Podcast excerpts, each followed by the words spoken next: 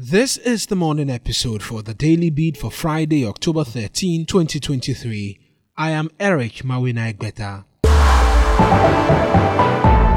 The Deputy Attorney General has served a note of caution to owners of collapsed banks following the jailing of founder of defunct Capital Bank, William Ato Essien.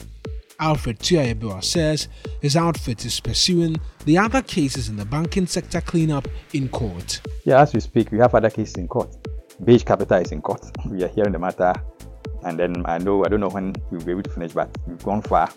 UT is also in court. Then you have uh, other banks, Dr. Duffuor's Bank, they're also in court. So there's a series of cases in court. We are doing them one after the other.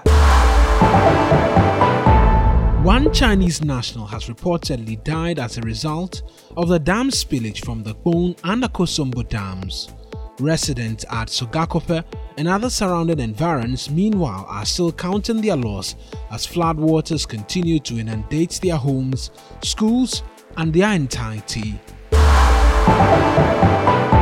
Speakers at the Media General National Dialogue on Assets Declaration in the country are advocating for a more stringent sanctions regime for public officers involved in asset declaration processes. CHRAJ Joseph Whittal, is one of them.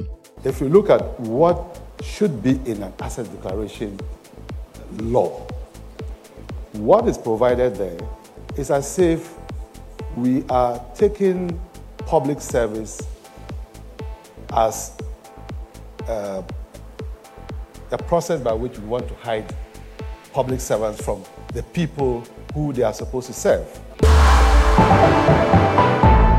President Akufo-Addo has called on leaders of the global community to put into full effect the provisions of Chapter 7 and 8 of the UN Charter and provide proportionate support to Africa's fight against terrorism and violent extremism. The fight against terrorism has to be a global fight. We must pull all our resources together to confront a common enemy. The resources dedicated to counterterrorism have to match the resources available to the terrorist groups. That will be all for this morning's episode of the Daily Beat. I am Eric Mawina Egbeta.